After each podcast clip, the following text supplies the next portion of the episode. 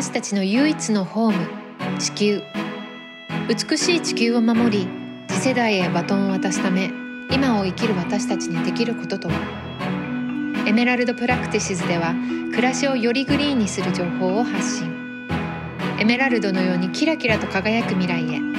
タオとゲストがナビゲートをいたします。こんにちは、えー今日のポッドキャストのホストは小野リリアンです。そしてゲストに私の友人でとても尊敬しているゼロ・ウェイスト・ジャパン代表の坂野明さんに来ていただきました。こんにちは。こんにちは。というわけで坂野さん、明さん。はい。まあ私が明と出会ったのが2018年の夏でこれ聞いてる人の中では知ってる人も多いのかなと思うんだけど上勝町っていう、まあ、ゼロ・ウェイストタウンだよね。なんかゴミをできるだけ本当に出さない街を目指そうって言って、すごい話題に、ね、なっている街で当時ゼロ・ウェイスト・アカデミーっていうのの代表理事をされていて いろいろ見学させてもらったりしたのが私の最初のうん。アキラとの出会いなんだけどどんなことをしたんですか、そうですね。まあ上勝町っていう自治体徳島県にある場所なんですけど、うん。あの2003年に日本で初めてゼロウェイスト宣言っていうものを自治体としてした場所なんですね。うんうん。でそれを皮切りに自治体としても本当にゴミを、まあ、特に燃やしたり埋め立てたりするゴミを、まあ、うん。なるべくなくすと。うんいうことを掲げて、分別もそうだし、うん。まあ、いろいろいかに減らせるかっていう試行錯誤をうんしてきたところです。で、まあ、その試行錯誤を支えていた、まあ、団体が NPO 法人ゼロ・ウェイスト・アカデミーってうん言って、で実際にあの一時は住民の方がゴミを持ってきて分別をする場所の運営もしながら、まあ、例えば横でリユースショップを運営したりとか、うん。まあ、あのまだ使えるものをあの商品に作り変えて アップサイクルするとか、覚えてる。そのリユースショップうでん。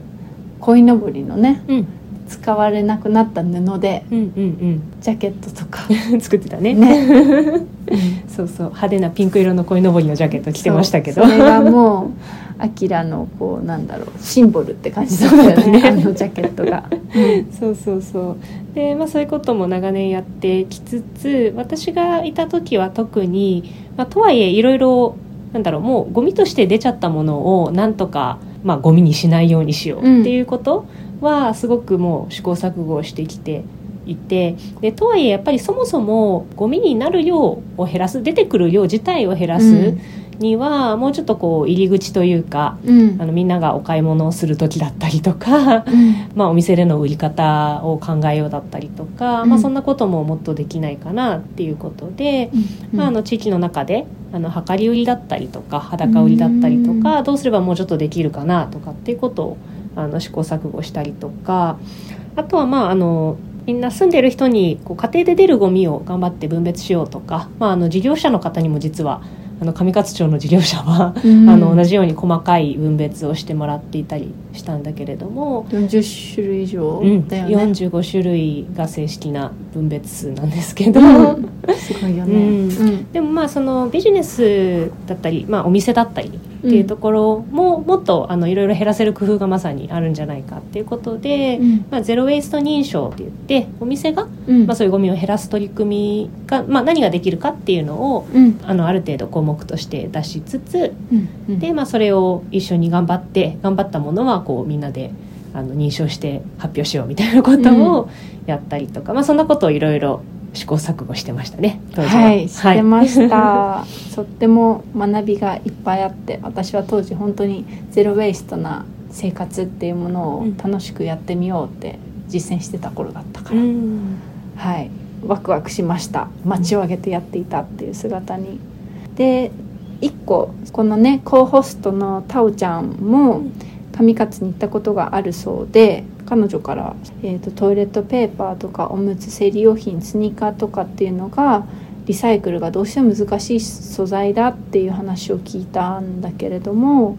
それはどういった理由だったのかとか他の自治体なら改善させたりとかで今はできるのかとか。とまず上勝では、うん。まあ、燃やさなければならないゴミ、うん。埋め立てなければならないゴミ、うん。まあ、どうしようもないゴミっていうようなニュアンスでいわゆる可燃ゴミとかっていう、燃えるゴミって一般的には言われてるゴミのことを呼んでるんだけど、まあ、その中に入っているのが、まあ、今言ってもらったような紙おむつだったりとか、まあ、その鼻かんだ後のティッシュとかね、うん。そこう衛生的に使い捨てになっているもの、うん。まあ、今だったらマスクもそうだけど。そううね、ん。とか、まあ、あとはあの革製品とかゴム製品とか、うん。であとは塩化ビニール塩ビでできている製品だったりとか、まへあ、そういうものも焼却ですね。ーうん。であとはそうだな埋め立てに行ってるものだと、うん。なんだろうな素材が 外せないものって言ったらいいのかな。これだからあのいろんなものに共通するんだけどうん。例えばガラスの、まあ、水槽とかに、うん。プラスチックがこびりついてて、うん。なんだろう。プラスチックとガラス分けられないよねとか、うん陶器のお人形とかだと陶器のお顔にこう、いろいろ服とか髪の毛とかがついてたりする。うん。まあ、ああいうこう素材を分けられないものっていうのは、うん。まあリサイクルがそもそも難しくそうでか。うん。うん。やっぱり素材ごとにあの分けてあげて初めて素材ごとにまた溶かしたりとかしてうん。あのリサイクルできるので、まあ、それがまず素材ごとに分解できるか分別できるかっていうのが一つ目ですね。うん。で次がさっきあの素材を革とかゴムとかうん。塩ビって言ったんですけど、うん。まあそういうこう素材自体のリサイクルがなかなか、まあ、ちょっと難しかったりとか、うん。技術的にあるんだけれどもすごくコストがかかってあのやるのがむしろめちゃくちゃ高いとかなんかそういうものはあのなかなか進んでいない。例えばどうしてもあの塩ビとかも分かると思うんですけどボロボロになりやすい素材なんですね、うん。どういうことかっていうと、えっと、硬いんだけど例えば塩ビってあの農業のマルチとかで使われてたりとか、うん。あの日にさらされるとどうしてもこうなんだろうな劣化をしてボロってなってくるもの。例えば、うん。バケツとかも置いてるとこうどんどんこうちょっと腐食してきたりするとうん思うんだけど、うんそうだね。うんああいうものってどうしてもこう溶かし直したりとかが難しい。ん ですよね。難しそうだね。うんうん、とかっていうもの、まあ、皮もそうだよね。皮って、まあ、本当に動物の皮とかだと 溶かしたからといって元には戻らないのでうんえリサイクルにはならない。堆肥にできないの？えっと、いろいろついてなかったらねどうしても加工の過程で動物の皮もたくさん化学物質というかケミカルがついてますね。この後の話にも出てくると思うけど。ねそうだね。うん。ってなるとやっぱり土に帰らない状態にむしろもう作ってあったりするので、うん。保存できるようにっていうことで。うん。ってなると、まあ、難しいよねとか、うん。うんう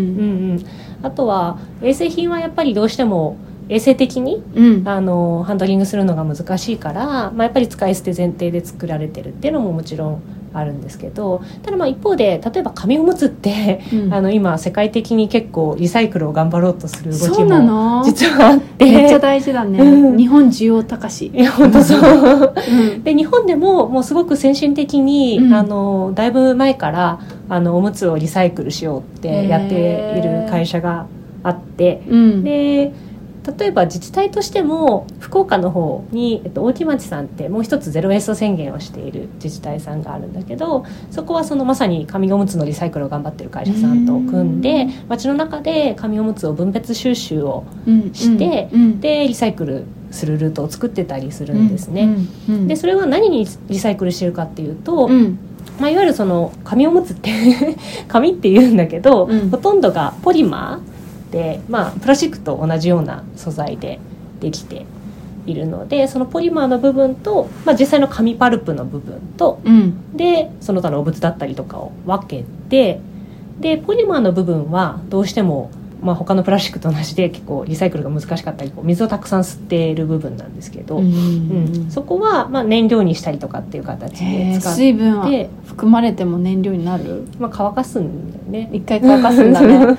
でいややっぱ手間かかるよね。かかるかかる。おむつって。うん、そう紙パルプの部分をあの、うん。建材うん。で使う。例えば壁の中に入れるなんだろう断熱断熱とかね、うんうん。うん。そういう建材に使うみたいな形でリサイクルをされてるんだけどそこの会社もあの最終的にはおむつからまたおむつが作れるように 本来的にはしていきたいねってずっとあのおっしゃってるんだけど。サーキュラーエコノミー的な思考だね、うん。きっと。そうそう。でもやっぱりねすごく衛生品はどうしても難しいものでもあるので、まあ、もう一つの方向はなんか例えば素材自体をプラスチックのものではなくてうん。あの今成分解性のプラスチックとかいっぱい開発が進んでると思うんだけどうんうん。まあそんな風にお家とかと一緒にもうあの土に返してしまえる素材として作ってであのおむつ自体も そのままうん。あのすごい温度が上がるうん。コンポストでまあその衛生的には多少殺菌をされつつうんちゃんとあのコンポストというか土に戻るみたいなことをなんか開発しようとしている海外のベンチャーさんもいたりとかなんかいろいろ工夫は進んでいますが大事、うんっていう感じですね。ね。はい。やっぱさでなんか日本ってやっぱ高齢化だからさ大人用の紙おむつのが本当に大変っていつも聞くから、うんぜひ世界の皆さん 開発よろしくお願いしますという感じで。そう話戻りますが、はい。上勝町がうまくこうせゼロ・ウェイスト宣言して成功して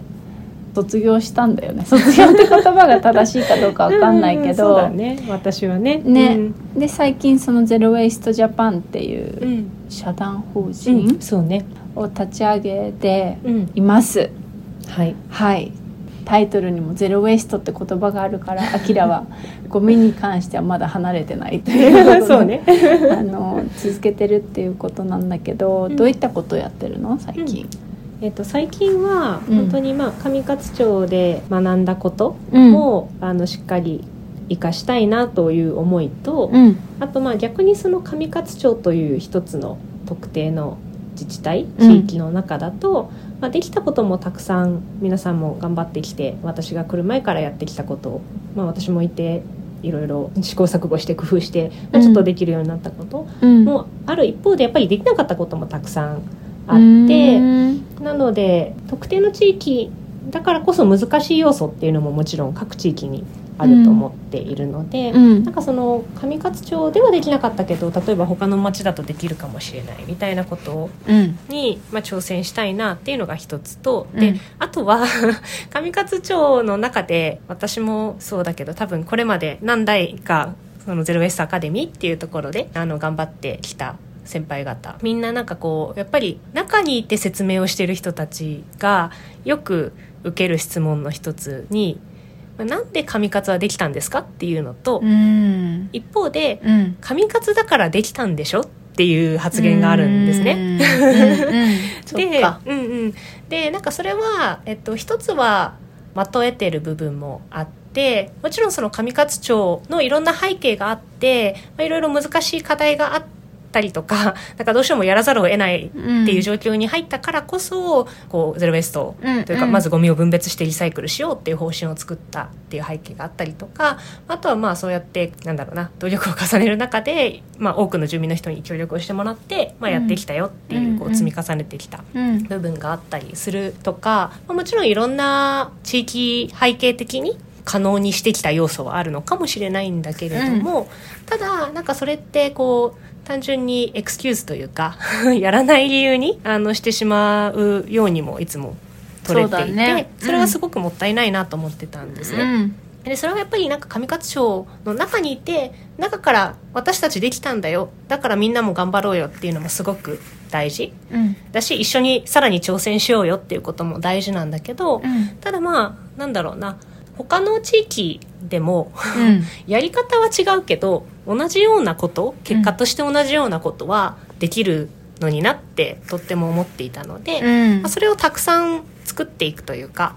いろんな地域ならではのやり方で同じようにゼロ・ウェイストってできるよねっていうのを、まあ、私もやってみたかったっていうのがあって、今はいろんな地域で、まあ、ゼロ・ウェイストを進める手伝いをさせてもらうっていうのを、まあ、一番私なりにはあのメインの仕事にふむふむ。しているっていう感じですね。ね。えなんかじゃあ最近は実際にうん。どんなことまあ、地域によってそれこそ多様なんだろうなと思うけど、うんどんなこと試してるんですか、例えば今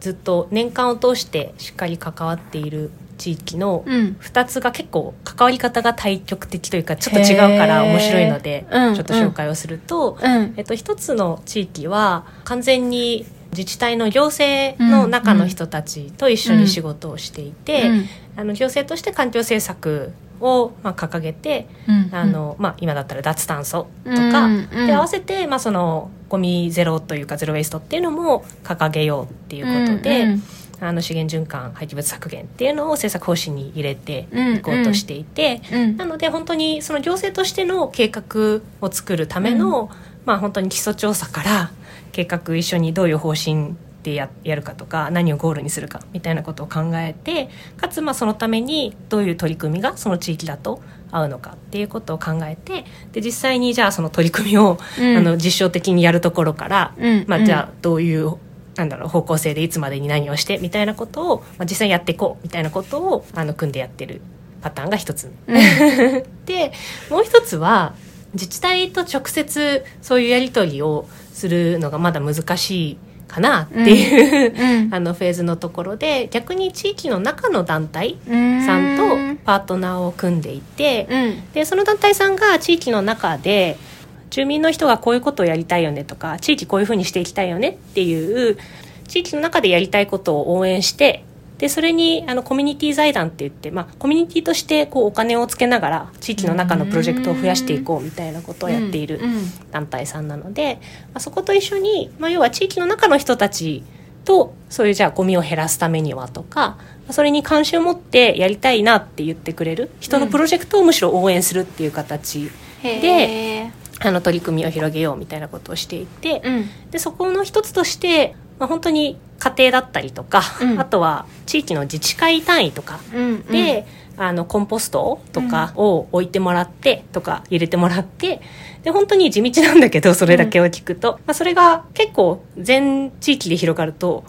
本当にゴミ減るよねみたいなことになるので。ね。うん。うん、なんかそういう導入をやっていこうだったりとかっていうのをボトムアップでやっていて。へで一方で そういうことやってるっていうのをちゃんとあの行政の方にも接続をするっていうのも私たちの役割だなと思っていて、なので実際にこれこれやっていくとこういう効果があるよとか。で今そのやっぱり自治体側としてもあの国の方針も降りてきたりしてこう脱炭素の宣言をするかとか、うん。まあ、プラスチックもあの次新しく法律が4月から施行される中で、まあ、じゃあ今後うん。なんかいろいろ分別変えていかなきゃいけないのかどうどうなんだろうみたいな、うん。まあ、検討とかがいろんな文脈で進んでいるので、うん。まあ、そういったこうやっぱり行政としても動いていくであろうことにちゃんとその民間というか草の根というか市民がやっていることが、まあ、接続されていくようにうん。あの多少こう通通訳というかみたいなこともやっていたりするっていう感じですね。うんえじゃあさっき言ってたキエロ使ってるのはボトムアップの方の事例あそうそうそう、うんうん。なので、えっと、バクテリアで消えろって いうあの、まあ、コンポストというか生ゴミを土に埋めてそう。でそしたら消えるっていうね。そうそう。消えちゃうから消えろなんだよ。なんかそれこそさでもう一個のさ事例の方だと堆肥にするっていうのも言ってたじゃん、うん。うんコンポストってうん。いい土を生むからさ、でもそのいい土をその地域で利用できる環境だったらさ、うん。絶対堆肥にした方がいいけど、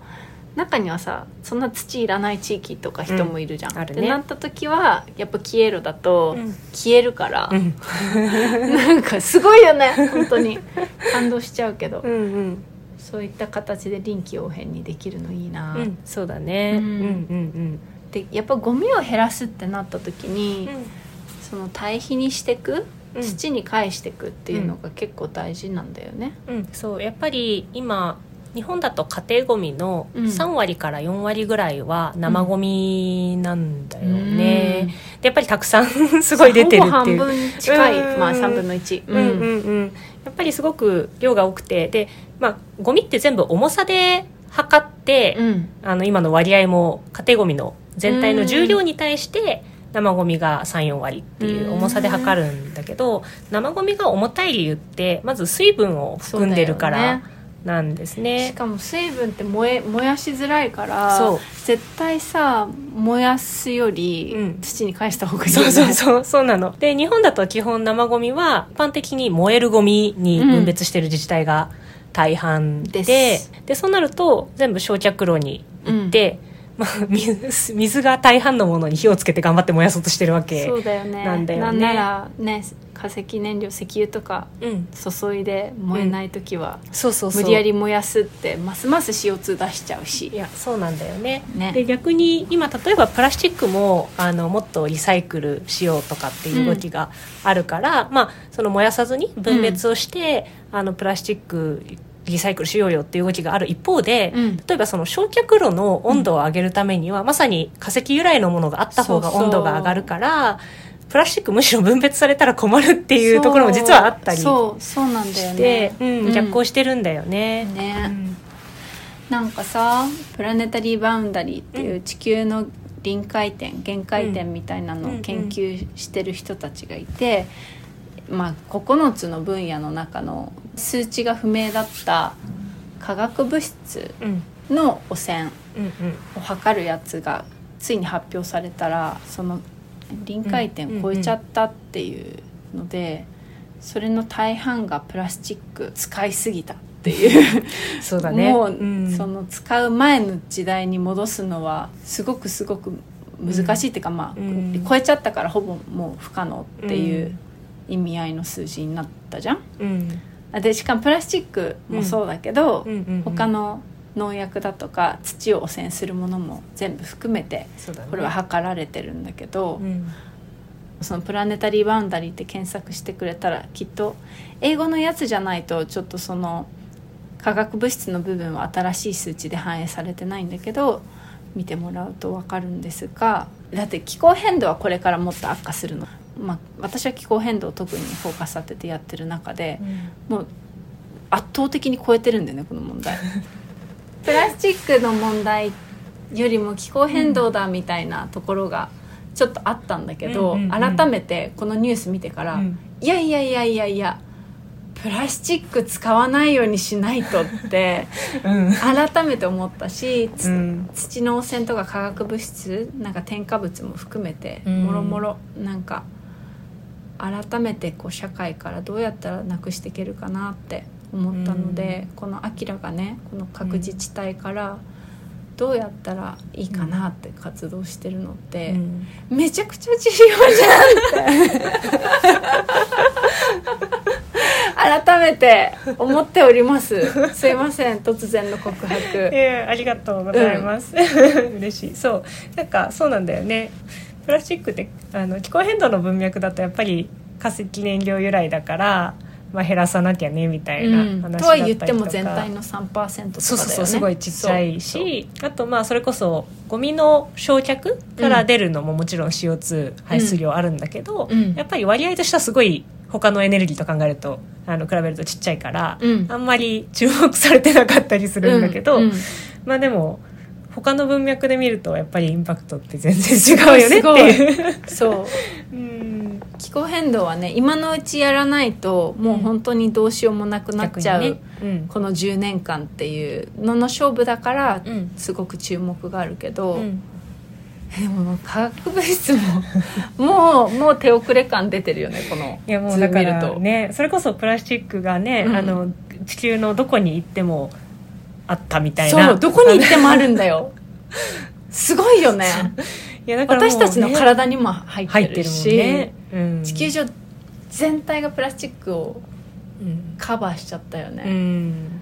何ができるんでしょうか私たちは。いやそうだよね、そう。なので多分ねあの個人でできることみたいな話って多う分すで、にいろんなところでいろいろ言われていてもちろん日々、本当にちっちゃいことに見えるかもしれないけど なんかなるべくプラスチックのものを使わないとか、うんうん。っていうのはすごく大事だったりとかするんだけど、まあ、さっきあの生ゴミの話も出た通り、うん。なんかまあ自分の家でできることを突き詰めていっても、うん。なんかやっぱりプラスチックだったら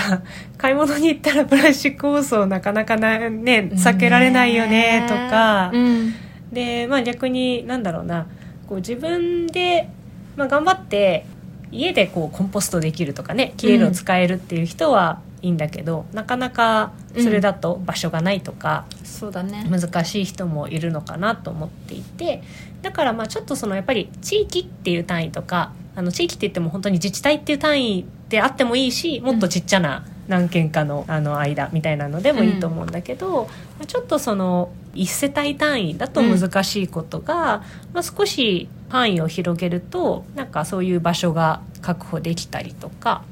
仕組みとしてできるようになるんじゃないかなって思っていて、まあ、うんだからなんだろうな私はこう2歩目、なんかステップの2個目？なんか自分でできることをやった次がやっぱり地域でやるっていうことがやっぱりないと次進まないかなっていうのは思っているからなんかちょっとそこは私のように仕事にまでしなくてもうん。意外と、意外とやればできることって地域っていう単位で見てもいっぱいあるので、うん。みたいなことをちょっと今日は話したいなと思ってそました。うだね。素晴らしいなんかそれ聞いててちょこちょこ他の団体のさなんかうん。グリーンピースもうん。スーパーになんか声届けようみたいな、うんうん。でどういうプロセス踏んだらいいかみたいなの紹介してたりとか、うん。あと最近だと自治体をを脱炭素だよね。ゼロエうん。うんミッション実現する会っていうんだけど、うんうん。そこでも自治体に議員さんに話しに行って、うん。でなんかどうやって CO2 減らすかみたいな話をしていくんだけど、うん。その中にはやっぱりゴミ問題関心ある人もすごく多いから、多いねそうだから一緒に合わせてそのゴミを減らすための提案を出したりだとか、なんかしているのはあるけどうんうん。よりプロフェッショナルにこうアキラはね いろいろ もう考えてるなって思うんだけど。そうだね。なんかなので、まあ、コンポストとかはすごく分かりやすいさっきも言った事例なんだけど、うんなんだろう。それこそ消えろみたいなものを、うん。まあ、さっきリアも言ってたけど数軒に1個 置ける場所があればあそう。そうそこにもう生ゴミこう何曜日の何時までに出してくださいとかじゃなくて、うん。好きな時に持ってって埋めとけばいいみたいそうなそう。あの感じだったりもできちゃうし。そう。私見たのそのえっ、と、水俣市にうんうん数年前に行った時に、うん。なんかね数軒の世帯があるところの道路の脇にポッて ポチって置いてあっていいね。消えろが。であこれえここら辺の世帯の住んでる人たちがうん。使えるんだってなって、確かに。そうなんかいいなーなんかいつでも生ゴミ埋めに来れるんだみたいに すごい思ったんだようね。ん。いや本当本当ねあいいれよね。全体にあるといいよね。ねそう、うん。で例えばなかなかねこうちょっと出ていく距離まあ、人によって感覚が違うと思うんだけど、まあ、でもこうゴミ出しって大体数軒に一箇所とかで、ね。あの出してるあの範囲だからなんかそんな単位であると意外とみんな使えるのかなとか、うん。逆にこうアパートとかに1個あるとかだけでも、うんうんうん。使えないかなとかは例えば思うよね。うん、なんかその経路だったら管理もうそんなに手間がいらないとかっていうのもあるからなんかこう決めてやれるといいよね。他にもさ事例で、その地域ならではうんうん。のゴミを資源に変えちゃうみたいうんうなん。ことも考えてるじゃん、うん。なんかその話もちょろっと教えてくれたら、はいもちろんです。そうなのであのさっき2つ自治体アプローチが違うんだって言ったんだけど、その行政の方と一緒に今いろいろ検討しているところうん。は、まあ、生ゴミは堆肥にしようっていう話もあるんだけど、それ以外にあのその地域の特性としてあの具体的に言うと長野県の小布施町って私今日までそこにいたんだけど、は例えばりんごの果樹だったりとか栗とか、そういう農家さんがたくさんいる地域でえっと栗菓子も有名で、うん。あの栗の皮とかがたくさん出るんですよ。うんうん。で、まあ、そういうものを例えば栗菓子屋さんは加工した後に全部ゴミとして変わってお金を払って捨ててうん。いるんだよね、うん。で、まあ、捨てられたものってもちろん燃やされてうんいるわけなんだけどとか例えばその栗の伊賀とかも農家さんで収穫した後はあの農地にあの放っておかれるかあるいは燃やされるかだったりとか、うん。あとはそのやっぱり果樹ってこう木がこう育っていくのを剪定して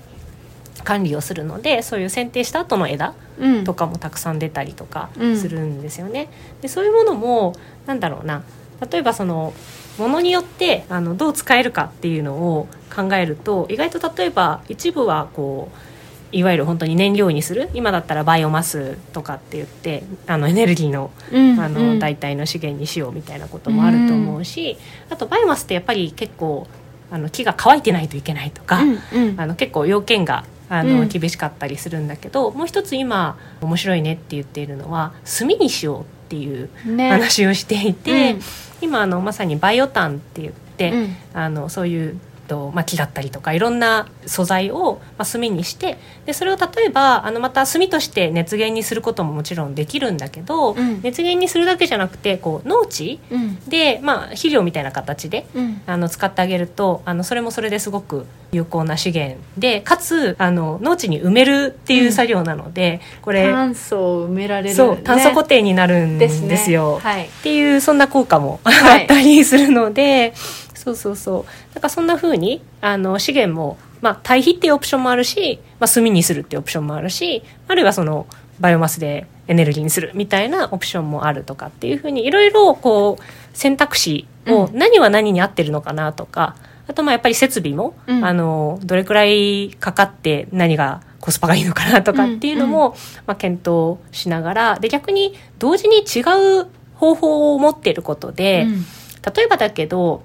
これまだ全然今ちょうど検討しているのであれなんだけど冬場ってどうしても寒い地域だと堆肥化ってすごいストップしちゃったりするんだよね。そうだよね、うん、やっぱり土が凍ったらなかなかバクテリアもねね、うん、元気じゃなくなったりするからじゃあ冬は堆肥ってなかなか進めづらい。確かに。からじゃあその期間は例えばあのなるべく炭にするとかっていう方にできるものは回してもいいんじゃないとかっていう議論もできたりとか。でそうね逆に夏場だと堆肥化の方がスピードが 速いしもしかしたらいいのかもしれないとかっていうこともできるしあとやっぱりそれぞれに向いてる資源ってあって水分が多すぎたらやっぱり炭にしてももったいないですよね、ね、やっぱ水分飛ばすのにいっぱい時間かかっちゃうから、うん、でそういうのは堆肥の方がいいのかなとか、うん。うん、でバイオマスはやっぱりもっと乾いてないといけないからエネルギーにするんだったら。でそこまで乾かせないものは炭の方がいいのかなとか、うんうん、なんかそんな風にこう流用してあげると、うん、本当に有効活用っていう意味では面白いんじゃないかなとか結構楽しい。楽しそう。話しててすごい楽しそう、うん、みたいなことをまあいろいろなんかそれも本当にその地域にどんな資源があるのか、うん、逆に何が今ゴミになってるのかを見ると意外となんかこんなこともできるんじゃないかっていうのがまあ、その地域の特性としても出てきてすごく面白いなっていう一例。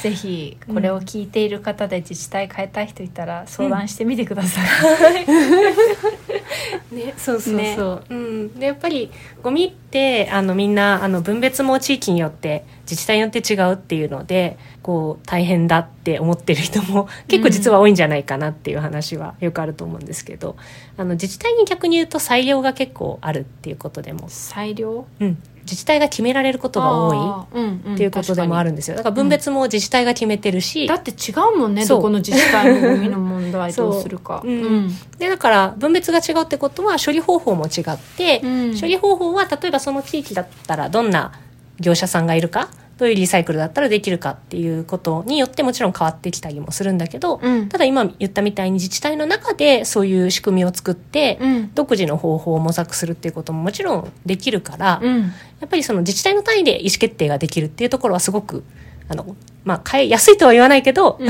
あの次のステップとしてあの皆さんがアプローチしやすいところなのかもしれないなって思います。そしたらね、うん、いい仕組みがそこで見つかったら他も真似しやすくなるし、うんうん、やっぱり実践者が増えるとそれ分その分だけ情報が増えてさ、みんなができるようになるから、ね。ねぜひやってほしい。なんかさ自治体の話ばっかりなんだけどさ、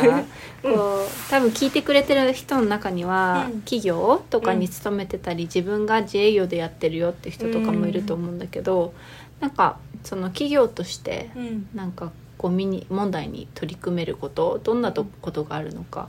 教えてくれますか、はい、はい、そうですね。さっき冒頭にちらっと紹介をしたゼロ・ウェイスト認証っていう仕組みを上勝町にいる時から、うん。今もこれはあの上勝町とも一緒に運用をしていて、でこれは